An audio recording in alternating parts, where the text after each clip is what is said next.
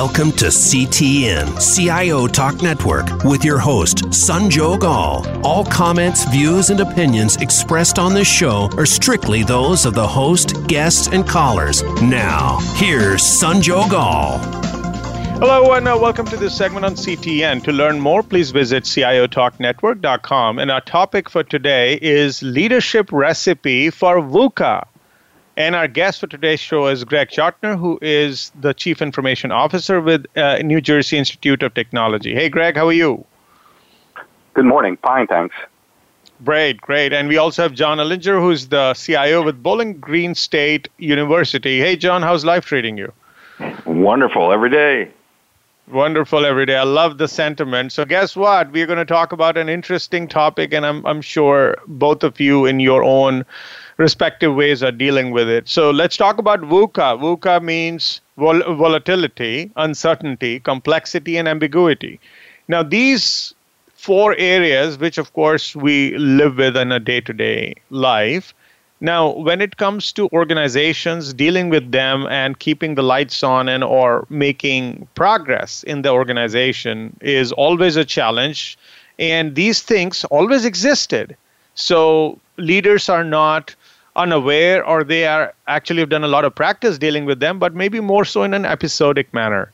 Now, what we are looking at is a constantly changing environment and the intensity of VUCA also increasing exponentially. Everything is moving. So, would your leadership style, your recipe, your approaches change? That's what we are here to discuss. So, that said, Gregg, let's start with you.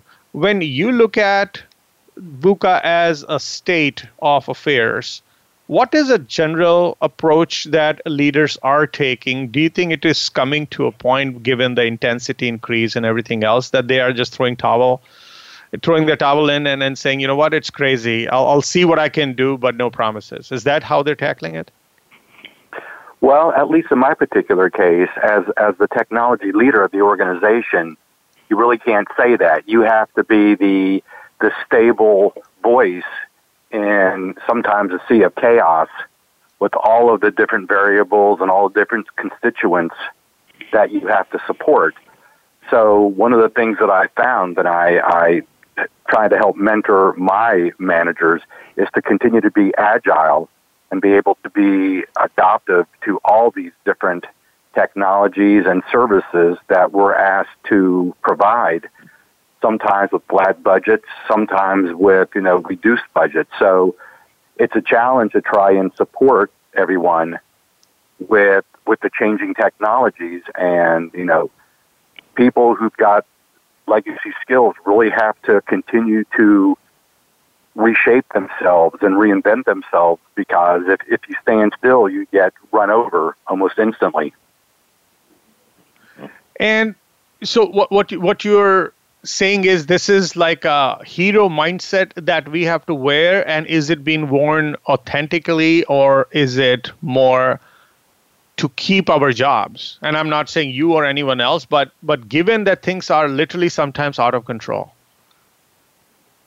Well i think i think things are out of control. I think organizations in many cases have stayed legacy for too long and they have not continued to reevaluate their their you know training, their infrastructure, their you know really all services and process that exist in the organization.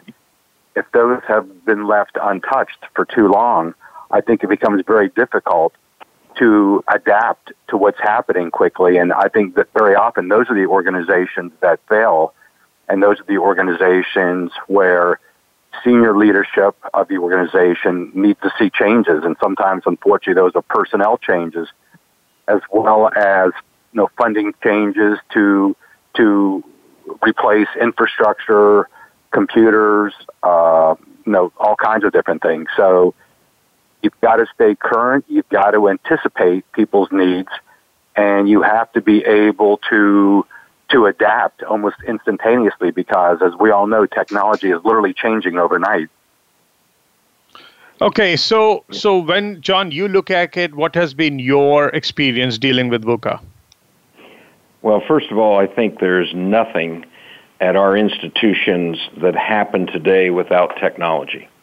Uh, almost every application that somebody wants to bring on or every decision about merging or acquisitions or uh, creating new programs all involve technology.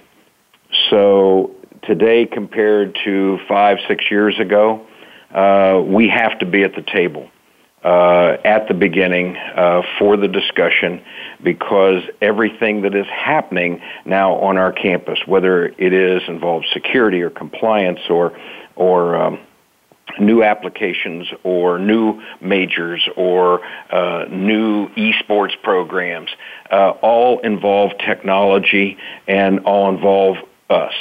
That complexity, that that volatility that you talk about, is created by an organization that is interested in changing itself. And I agree with, with Gregg uh, that there are uh, opportunities for us to be uh, involved with others, and the challenges are there. There's absolutely no doubt about it. And it is coming faster and faster at us because we're all competing for students, whether they be online or uh, traditional students or uh, even um, non-traditional students. Uh, we're all competing for the same group of folks, and and so competition is up, uh, costs are up, efficiency requests are up, etc. So. Uh, it is it is a new ball game, so to speak, from what we had five years ago, and the pace, as I'm seeing it, just going to continue. So, John, your response assumed that volatility is something that is being self created in the interest of the organization's growth. The volatility I'm referring to could be an unexpected event which could create instability and that too for an unknown period and which was not truly uh, a progressive move by the organization and frankly those volatility related incidents do occur and you may even know what's going on behind the scenes. Now, that's that's not something you will voluntarily embrace, but can no. you plan for it? Yeah, well, I think you have to be proactive, and I'll give you an example of it. Uh, uh, the U.S. Department of Education Office of Civil Rights uh, sent us a, uh, uh, a, a letter and said, "Hey, your your web pages are are out of uh, compliance, and you have to fit it back in." Um, and not only is that number one uh, a surprise to us because we'd been working on it, uh, but number two. Uh, that we had to, to now stop. We had to go find uh, three or four or five groups around campus, pull us in the same room, uh, get an attorney into the room, work our way through that, and that is a process that goes on for years. So uh, it is not just what we planned, but what is now being pushed on us, uh, sometimes through compliancy. Uh, the European Union uh, security proposals, another one that we weren't necessarily planning for it, but hey, it's here. You got to deal with it, and you got to figure out a way to work with others around you to do it. So, Gregg, when you look at VUCA overall, right, you know, all different things that we spoke about the volatility, uncertainty, complexity, and ambiguity, can you truly plan for it? So, yeah, John's response was that you could you could work on it, but then can you plan for it? So, are we uh, should we get better at responding, or try to preventing, try, try to prevent these things from happening, which we truly cannot? Well, I, I think in many cases you have to categorize you know, some of those threats and some of those disruptions that are VUCA related. And you know, as John kind of uh, told the story, we have similar instances where in the state of New Jersey, they have changed tax laws and they have changed ways that we have to process payroll and process different deductions. So those sorts of mandates often come out, and within weeks, all the state entities now have to go in and start modifying their payroll systems to comply with those sorts of things.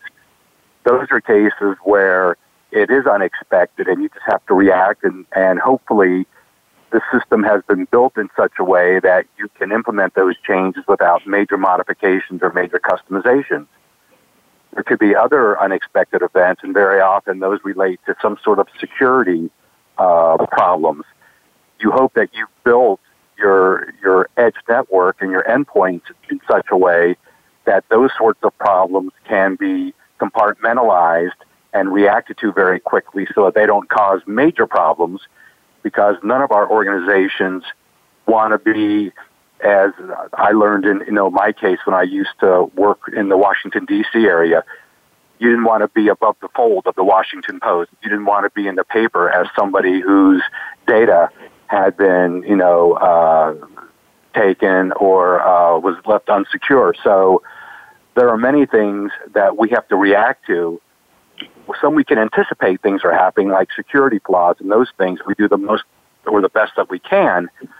But mandates from different state and federal government organizations are very often things that we have no idea these things are coming, and we have to react just as quickly.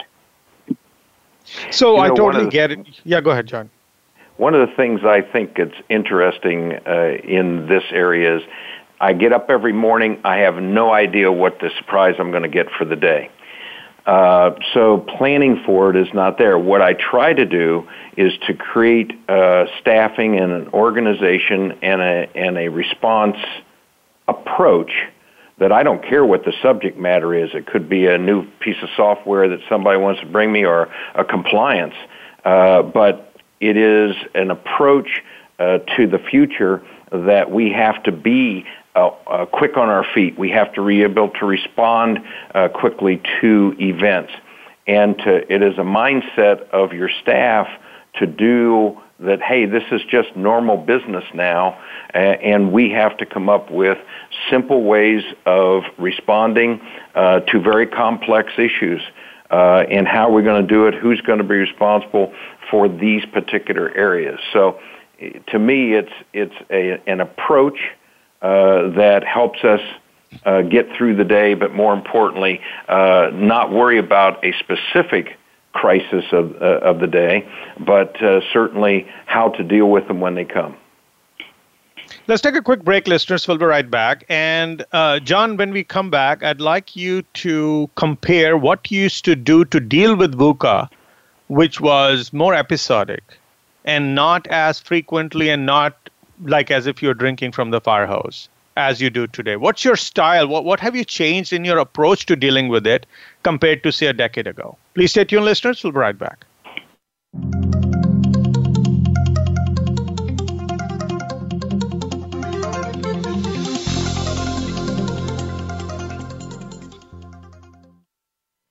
Predict your company's future by creating it. Is your workforce able to connect, exchange ideas, and share brilliance simply and securely? Create tomorrow, today. Empower your people to innovate anytime and anywhere with secured BlackBerry Enterprise mobility management and document sharing solutions. To learn more, visit blackberry.com forward slash enterprise. Patient centered care requires a connected enterprise. Are you ready? If you're looking to scale your healthcare IT efforts, visit redmane.com forward slash health today. Whether it's to connect data from multiple partner solutions or developing software for unique needs, RedMane can help. To find out how RedMane can help your company deliver on the patient centered care promise, visit redmane.com forward slash health or call 773 693 3919. Visit today. Your growing business needs a highly productive workforce, effectively communicating and collaborating without exposing corporate data to cyber attacks. Are you looking to balance security and workforce productivity? Move beyond short term measures and securely scale your business with BlackBerry Enterprise Mobility Management Solutions. To learn more, please visit blackberry.com forward slash enterprise.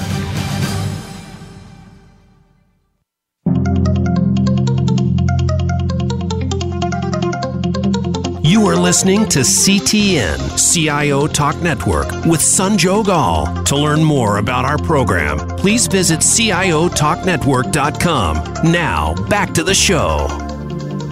Welcome back. So, John, a decade ago, the way you dealt with VUCA, it's not that it didn't exist, and the way you do now, which is more in intensity and more dynamic.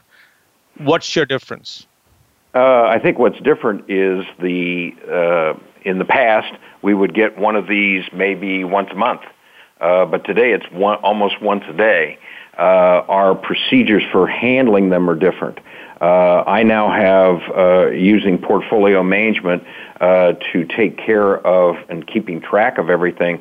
I now am assigning uh, certain staff to oversee them and make sure they get done. Uh, we're creating uh, teams of people from across campus to address uh, like accessibility. We had marketing communications, we had disability services, we had IT, uh, we had uh, departmental uh, and college uh, folks at the table uh, because the span of this uh, affected everybody, but more importantly, you've got a certain amount of time that they give you to respond. And so, whether it's a compliance again or even um, a, uh, legal response, uh, you, you, you've got to make sure you get it done quickly. So, Gregg, when you look at the approach that you've been taking, have you made a material change in your style, if you will, to tackle this in over the years?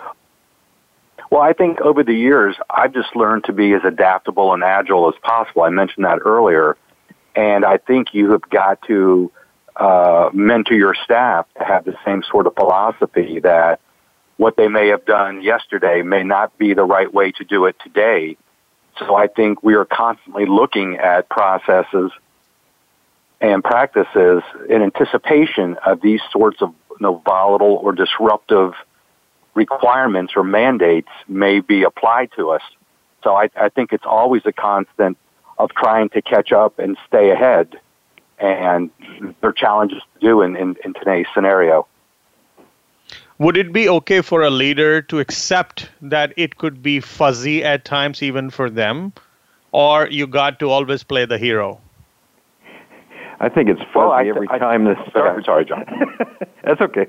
I think it's fuzzy every time that uh, that some of this comes in because I don't know all the subject matter expertise about it, and sometimes I have to go and start learning about it uh, uh, brand new.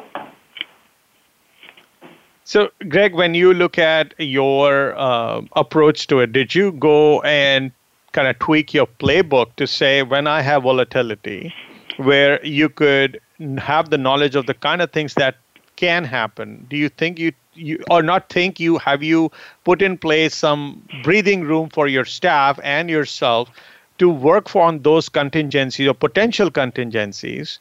And so you so called ready for it not when it comes, then I'm going to somehow tackle it. Yeah, I think we always strive to be proactive and not reactive. So one of the things I do with my staff is have them constantly look at all the different business journals and technology journals to see what may be happening to our peer institutions or other organizations like us so that hopefully we can get out in front of any sort of issue or scenario that may may come onto us. But you know, one of the things that John said earlier that's made this difficult is because technology has become so ingrained and relevant across all kinds of areas. There are situations now where technology or IT people people are being asked to the table where a few years ago they may not have been. So we're being exposed to different areas of the organization that we may not have been we're probably not up to speed as much as we should be. So it's, it's that constant learning that, you know, I try to impart to all of my managers and leadership that we have to try and stay in front of this. And it just becomes a challenge to try and do all this stuff while we keep the lights on, which is still kind of the critical piece of the organization. So what you just mentioned, is it formalized or is it, okay, guys, go ahead, read something and let's talk when you have some when you have a moment versus every month we will bring some ideas to the table of the type of things we have to plan for and we will then spend some budget as well as some time and energy to tackle them and so we stay prepared at least in these five use case areas. Is it that black and white yet or is it still seat of the pants? Well, we try to have monthly, you know, staff meetings where we just talk about some of those things that people see are potential trends that we need we need to take some action against, and it could be compliance, it could be security uh, problems, it could be mandates, it could be just improved services or improved products and, or improved technology that may provide better services to our customers. So I, I, I think it's a lot of those different things. It's hard to actually say it's one particular area. And I think it's a part of our culture. Uh, we have to ingrain uh, this uh, uh process into our culture, and uh, as Gregg said, make sure we have our folks looking forward, being proactive, looking at alternatives, looking at new technology. Um, one of the issues that we're dealing with today is how in the world will we get the new technology that businesses and companies are uh, embracing uh, onto our campus so our students can touch it and use it? And how can I get faculty to start using it uh, on, on in their classes so that the students learn it? Um, those types of new applications, new devices, uh, and the new technology has to be on campus. And, and we're not doing it. But we also have to then deal with the downstream effect after we get it. Who's going to support it? Who's going to uh, answer their questions and, and, and help with the uh, adaptation uh, of, of it across campus? Talk about uncertainty, and John, this will be for you when we look at uncertainty means things we don't even know that could happen. Do you think there is a way? And those things happen right? I mean that's happening more and more on things mm-hmm. which comes from the left field we didn't even anticipate. What is it that you could at all do at a leadership level and to prepare your organization so then you become what i would say is more resilient number one so it doesn't kind of totally break you but at the same time even going the next level where if it's something like that happens, while you tackle it, but also see if there's a way to harness that as an opportunity? Uh, first, for me, is I have to stay in in regular contact with the leadership uh, of deans, uh, vice presidents uh, across the campus as to what they're doing, what they're thinking, what are they trying uh, to do next because they're the ones who are going to make a decision that will impact what we do. Uh, secondly, that uh, I have to then take that uh, concept that they may be having. I meet, met with the College of Education dean on Tuesday, and she has a brand new pr- uh, grant uh, that they have just received, and they're going to want X, Y, and Z it, how am I going to get my organization to respond to that? The grant won't be here for three more months, so I buy a little time. But that was the first time that I had heard about that. Uh, or maybe I walk into uh, the president's office and he says, "Oh, by the way, uh, we're going to be uh, doing a, a merger of a of a uh, private uh, uh, a college down the street here." Um, and I said, "Whoa." um, and those surprises, uh, some bigger uh, than others, but you have to be able to come back and give them to somebody. Uh, whether you call that a, an analyst or somebody else to take it and run with it, or a project manager, but somebody has to own that uh, particular uh, experience and and then involve the rest of us as needed. Gregg, when you look at uncertainty, how do you explain that to your people? I mean, you are supposed to ideally, I mean, not be a superhuman, but someone who would have the uh, the the maturity, if you will, to know uncertainty things. Uncertainty, uh, uncertainty will be the part of life and in business. But then, what about your own people? Do you think there is something to be done to prepare them for this? Well, I think that you very often, at least I always leverage my knowledge and experience throughout my career of how I handle these things, and I try and you know kind of simulate that to to the folks that report to me, so that they know what I'm thinking, and I continue to give them some level of of direction.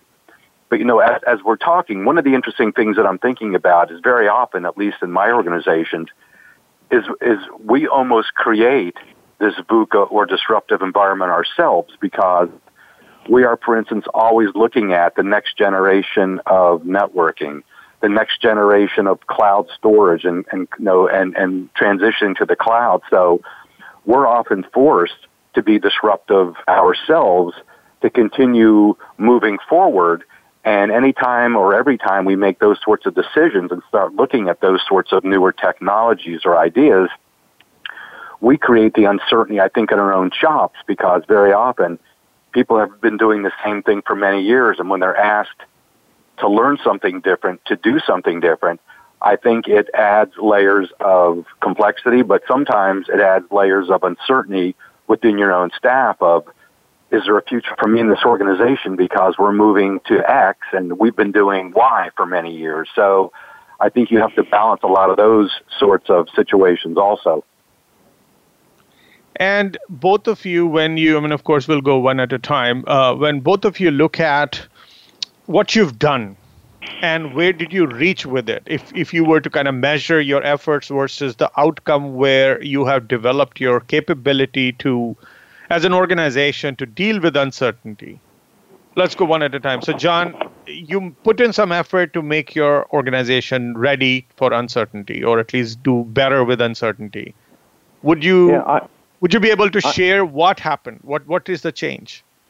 Uh, the change is, to me is I'm comfortable with where my organization is right now uh, to be able to um, look at change, accept change um, as just a part of everyday life. Uh, I agree with Gregg. Uh, you, sometimes we do create this because we want the next new thing too. We're no different than uh, than our customers uh, because they want the new thing and we want the new thing too. And sometimes uh, we do uh, uh, contribute to that.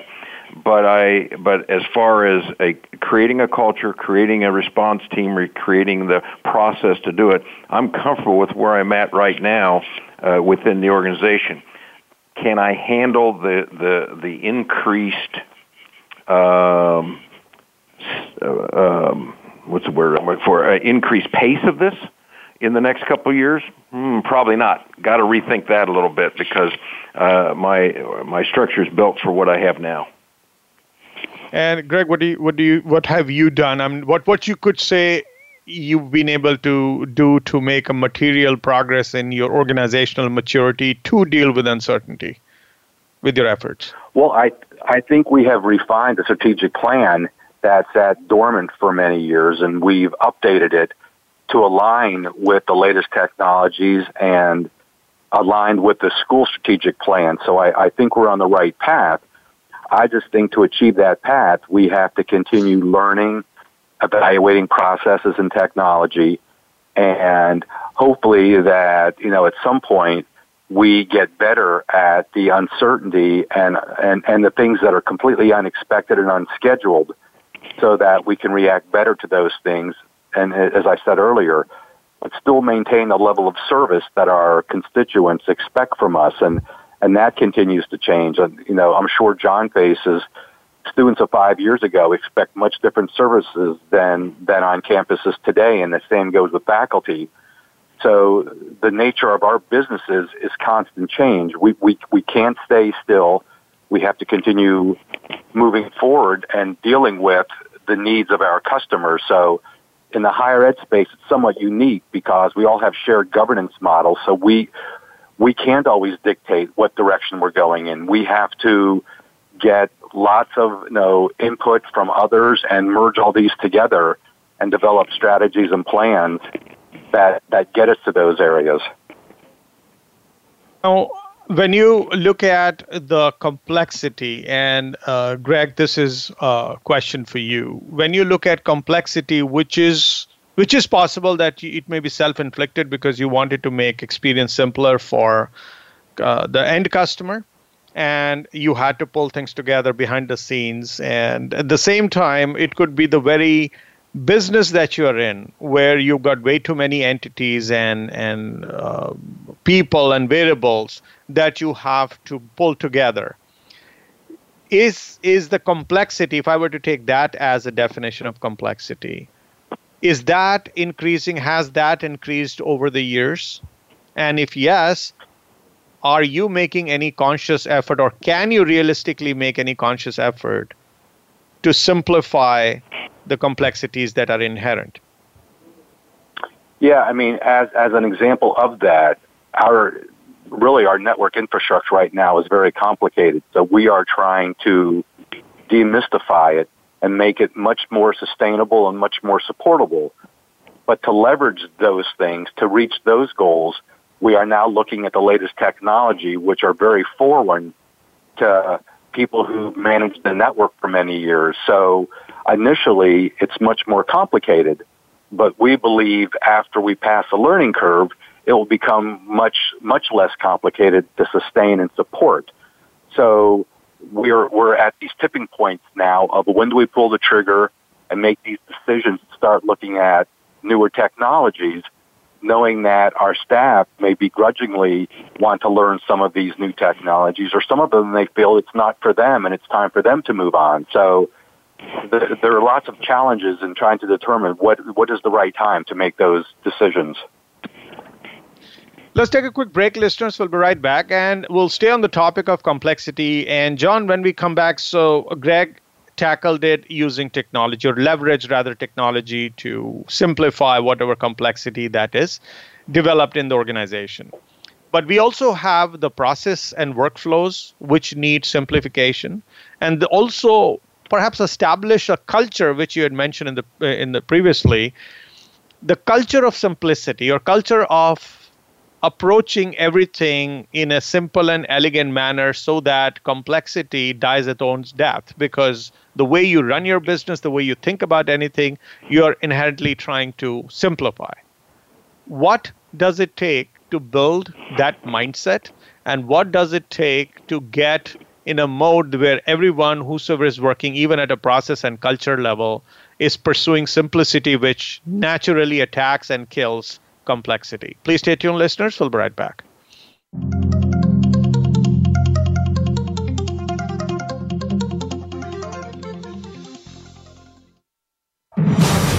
Your growing business needs a highly productive workforce, effectively communicating and collaborating without exposing corporate data to cyber attacks. Are you looking to balance security and workforce productivity? Move beyond short term measures and securely scale your business with BlackBerry Enterprise Mobility Management Solutions. To learn more, please visit blackberry.com forward slash enterprise. Patient centered care requires a connected enterprise. Are you ready?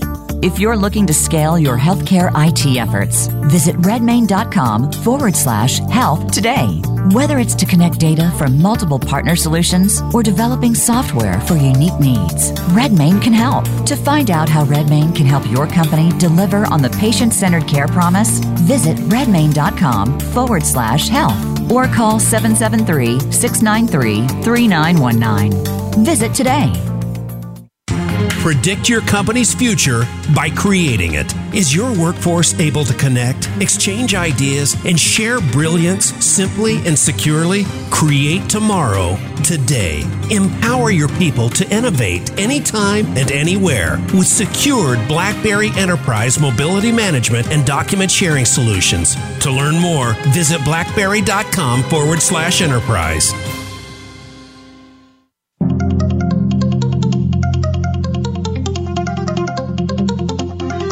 You are listening to CTN CIO Talk Network with Sanjog Aul. Now, back to the show. Welcome back. So, uh, John, when it comes to complexity, the C of the VUCA, we did speak about that, and Gregg mentioned very uh, creatively we can use technology to tackle it and, and wherever possible, use it to ensure that simplification becomes the mantra.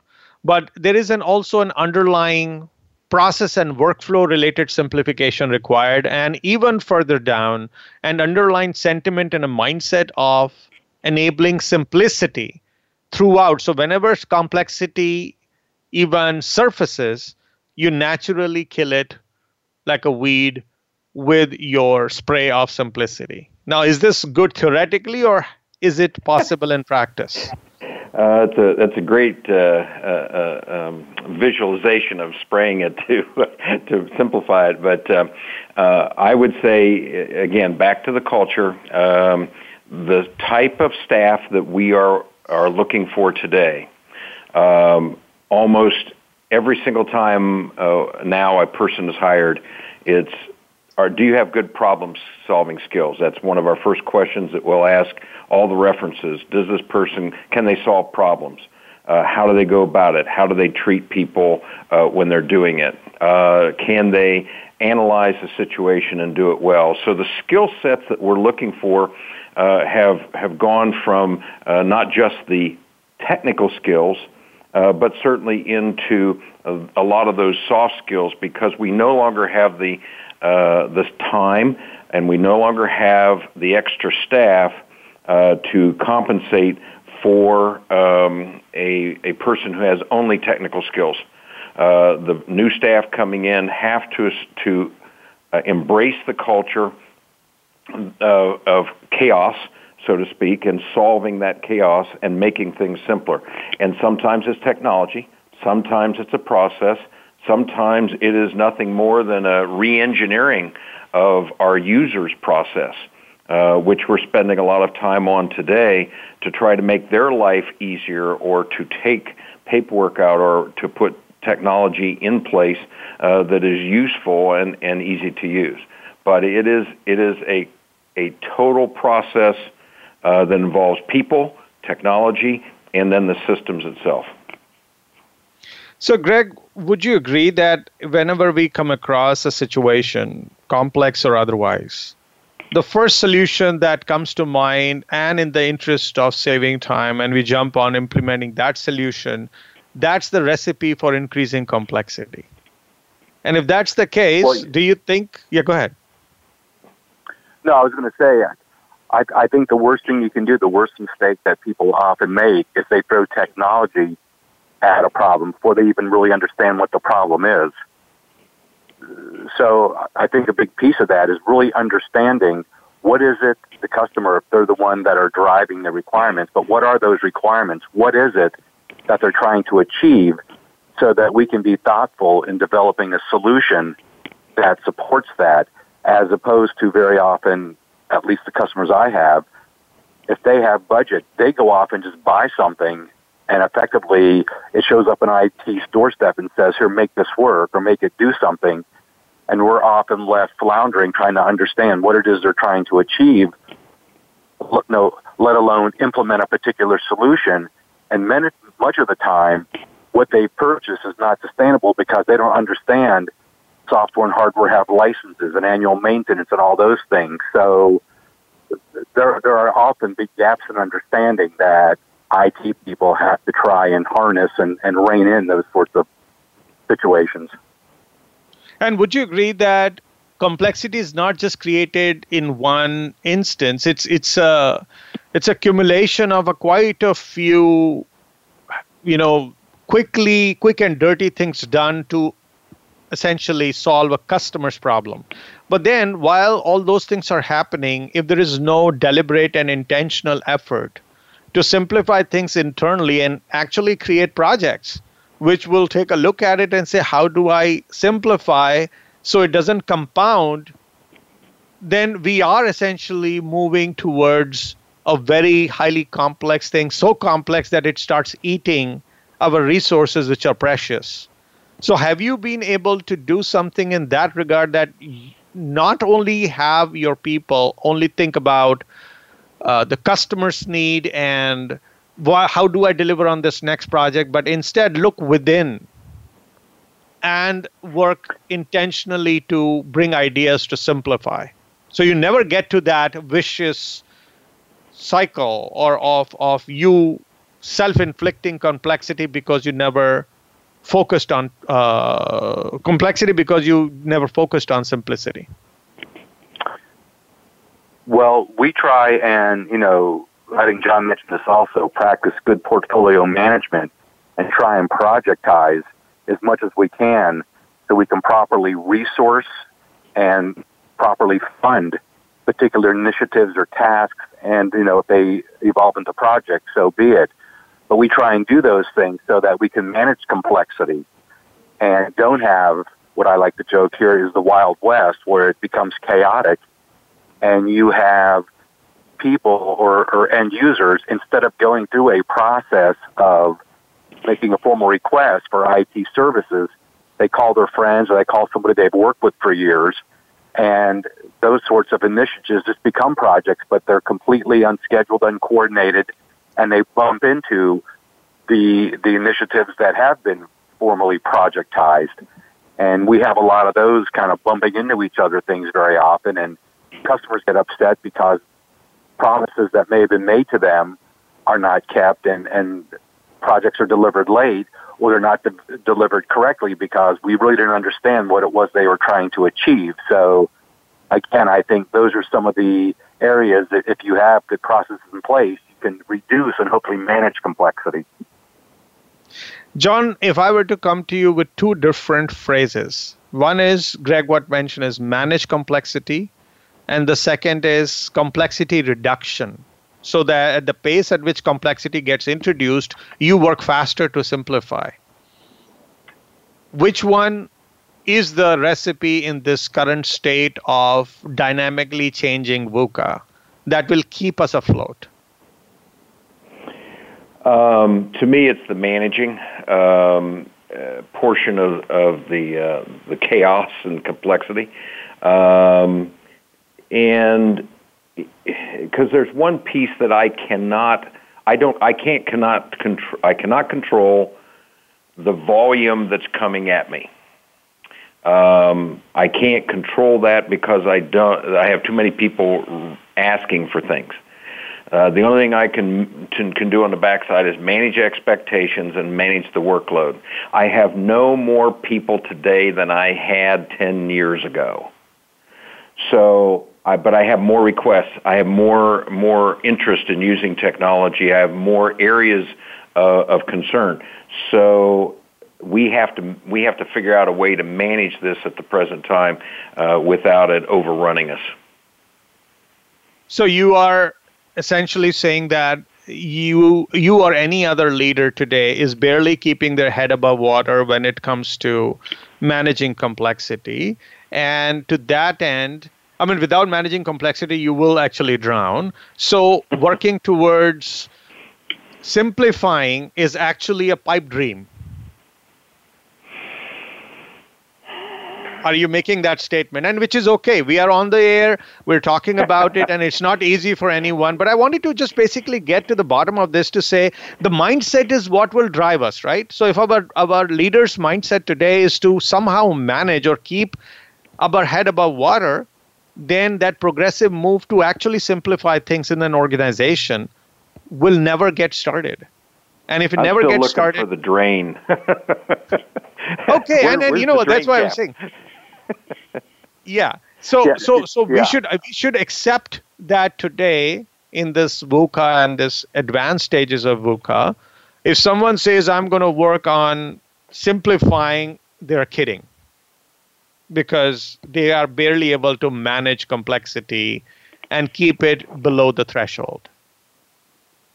Yeah, is that a statement? Yeah, I would say, you know, I think the best we can try and do is put in place or implement processes and procedures that try to control the flow of information and control the chaos. I, I think that's probably the best we can do because, as, as, as John said, we are, you know, very often at the bottom of the food chain of, you know, just getting requests coming from all different angles and different areas. But I think if we have processes and procedures in place, we can manage those things. I think in organizations where there's no limitation to those things and you constantly get bombarded with requests, that's where the complexity comes into place because everyone believes their request is the top priority and critical for the organization. And without a governance structure and management processes and procedures, there's no way to manage all of that.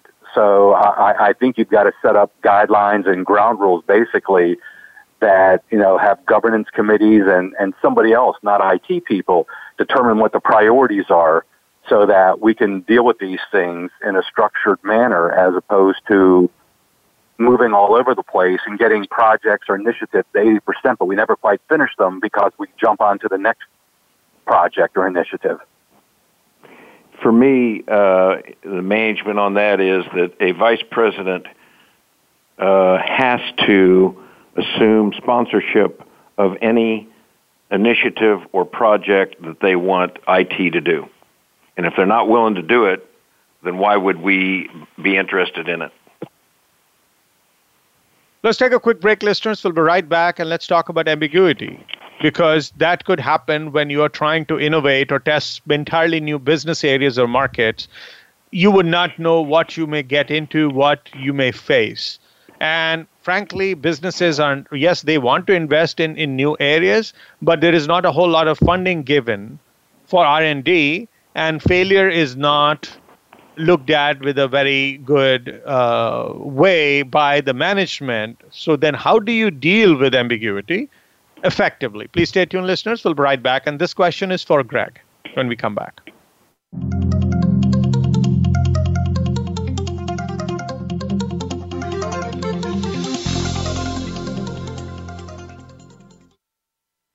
Predict your company's future by creating it. Is your workforce able to connect, exchange ideas, and share brilliance simply and securely? Create tomorrow, today. Empower your people to innovate anytime and anywhere with secured BlackBerry Enterprise mobility management and document sharing solutions. To learn more, visit blackberry.com forward slash enterprise.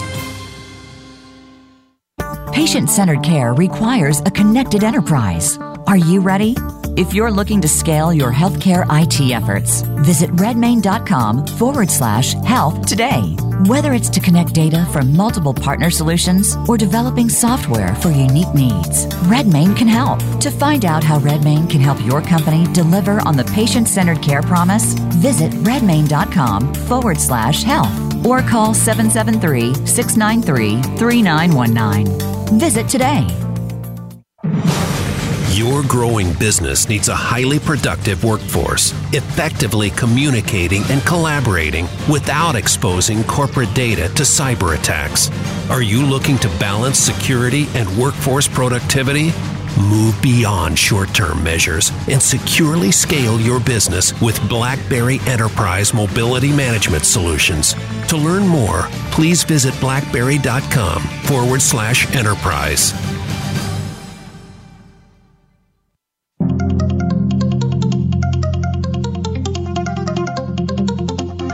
You are listening to CTN CIO Talk Network with Sanjog Aul. Now, back to the show. Welcome back. So, Gregg, ambiguity, new areas, innovation, all of that is awesome. But then, does business give you the immunity for failure? Does it give you enough funding for R&D? Does it give you the breathing room among other 20 projects to be able to deal with it? How do you tackle it? Well, those are all tough questions. Uh, you know, as a research university, I'm constantly getting requests, uh, very often from faculty, to perform research in a different way, to uh, install applications and software that they found that they want to try and use. So part of our job is to try and manage all those things while we still continue to do the operational things that are expected to, from us. Uh, one of the advantages of that very often is we don't have success metrics.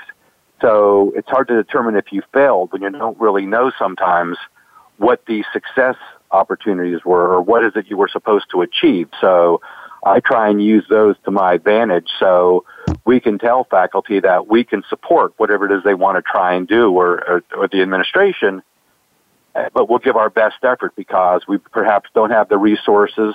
We don't, we aren't trained in, in whatever it is they're looking for. So much of what we do are best efforts based on similar types of situations, but we can't always give specific uh, responses because we don't know or haven't seen a particular technology or request. So it, it's a challenge. It's a bit unnerving, but you kind of get used to those things because they happen so often. So, when you're looking at John, anything that you have to do in terms of uh, tackling ambiguity, have you attempted a way by which you have more funding, you have some breathing room, and you got better by taking some measures. So anything new that comes which could cause haziness, you're able to navigate effectively through it. Well, I think one of our challenges is, and my budget hasn't increased in, in 10 years. and one of our challenges still is how do we uh, uh, uh, expose our community to new technology? Uh, how do we get uh, vendors to help us uh, show some of that technology and and put it into our community, whether that be any type of uh, say cloud storage or artificial intelligence or uh, uh, virtual reality, augmented reality. Um, nobody uh, has the funds to do it, so how do we make that happen? And to me, that uh, is one of the biggest frustrations I have in trying to support the campuses. There is there are no new funds, so how do we carve them out? and how do we save, which then puts pressure on to being more efficient, being more effective. Uh, with the efficiency that we're trying to drive out, and if we drive out, uh, you know, a hundred thousand uh, dollars of efficiency, how how do I keep it and then divert it over so that I can use it for that new fat new software that a faculty member brings in, or a a new um, process that a college wants to try uh, to do uh, recruit students with. Um, that's the that's the biggest challenge I think that I have on a on a daily basis is is when I get those phone calls is how do I manage them and and and right now, only thing I've done is I have a taken one of my staff to to work with what I'll call new technology, uh, something we don't have but somebody else wants. Okay, 30 seconds for each of you and a very specific question. What would you fix in yourself as a leader or improve so you're better capable of dealing with the newer version of VUCA, which is higher intensity, constantly changing? Starting with you, Gregg. I probably would force myself to get out of my comfort zone of the way I've done things in the past and learn to be almost reactive in, in what's coming and anticipate those things more. So lean on my experience and knowledge, get out of my comfort zone, and do not rest on past laurels, but be ready for problems that are arising every day and be able to lead the organization to, to function the same way. John? Uh, I think I would focus on trying to challenge myself to hire better staff who are who can help me with this project, and to force myself into conversations uh, with leadership uh, so that I can get uh, an earlier start on it. And one question for you, John: What organizational support do you need? When you said you wanted to hire better staff uh, I need to be able to have staff who can support me in this same cultural move. On behalf of the show and our listeners, I'd like to thank you so much for John and Gregg for sharing your thoughts and insights about how to build a good recipe for dealing with VUCA. Thanks so much. Be sure to follow us on Twitter, join our LinkedIn group, and please listen through various channels that we are on iTunes, TuneIn, iHeartRadio, Spotify, you name it. We are there, and please take the time to rate our podcasts. Thank you so much again for listening to this segment on CTN. This is Sanjog Aul, your talk show host. Till next week, take care and God bless.